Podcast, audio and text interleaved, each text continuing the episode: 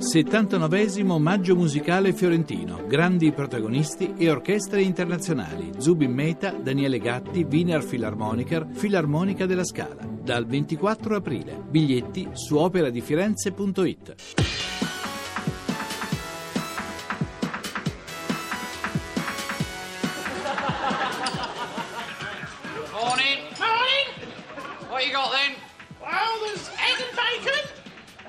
sausage and bacon, egg and spam, egg, bacon and spam, egg, bacon, sausage and spam, spam, bacon, sausage and spam, spam, egg, spam, spam, bacon and spam, spam, spam, spam, egg and spam,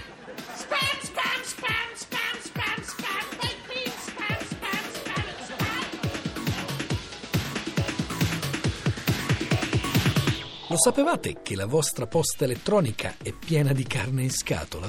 Sapevatelo. Il nome dello spam, con cui da una ventina d'anni indichiamo, anche in italiano, i messaggi indesiderati di posta elettronica, specie quelli di natura pubblicitaria, coincide con quello di un marchio depositato di carne suina in scatola. Spam, appunto, contrazione di spiced ham, propriamente carne di maiale aromatizzata.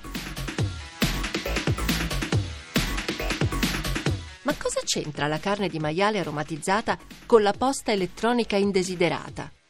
Il nesso è una scenetta andata in onda per la prima volta nel 1969 nello spettacolo televisivo inglese Monty Python Flying Circus. Marito e moglie piovono letteralmente in un ristorante pieno di vichinghi, in cui la cameriera offre soltanto piatti a base di spam. Nel finale tutti cantano una canzone che ripete infinite volte la parola spam.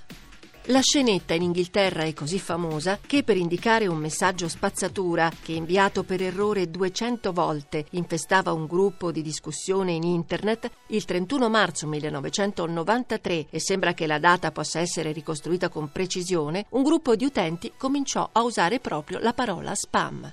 E spam è rimasta una delle tante parole del lessico informatico che da noi non è stata mai tradotta. Magari, seguendo il doppiaggio italiano dello sketch dei Monty Python, potremmo cominciare a chiamarla Spalmella.